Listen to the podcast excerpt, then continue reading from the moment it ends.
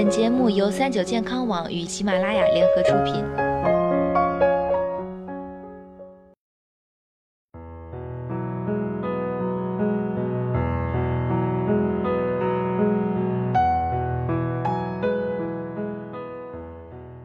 Hello，大家好，欢迎收听今天的健康养生小讲堂，我是主播探探。有人说啊，月牙是健康的晴雨表，越多呢表示越健康。要是月牙小于指甲的五分之一，则表示身体健康有了问题。可如果真的是这样，那估计不少人都觉得自己悲剧了，因为不少人十个手指只有两个大拇指有月牙。关于指甲的白月牙呢，实际上大家还是存在很大的误区。月牙的大小多少跟人新陈代谢效率有关，仅凭它推断体质和健康缺乏科学的依据，因此月牙少并不等于不健康。手指月牙是甲上接近指甲根部，像是月牙一样比半圆小的白白的东西，是指甲生长过程中形成的自然现象。月牙实际上是没有完全角质化的指甲，它是怎么形成的呢？这就得从指甲的构造上说起。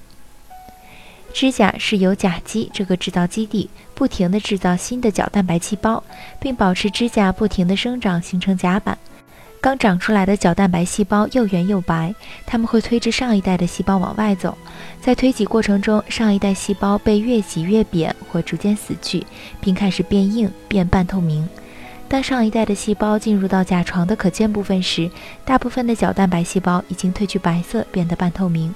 并且已经硬如小盾牌，所以我们剪指甲才不会感觉疼痛。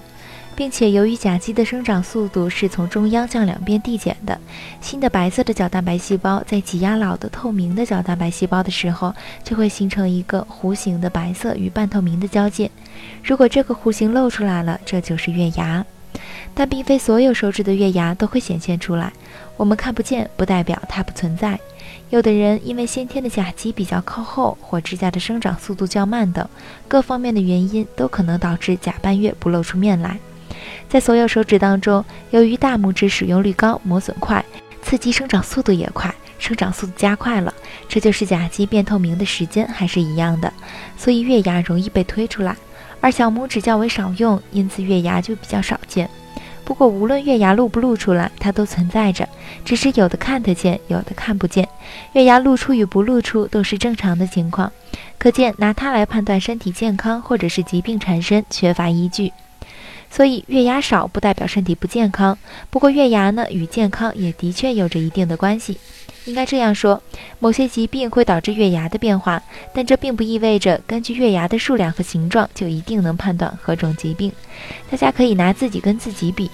如果发现短时间内月牙的颜色和形态突然和以前明显不同了，比如从很小很小突然变成又多又大，或者相反的情况，那可能是提示身体有恙，可以请医生看看是否有伴随疾病。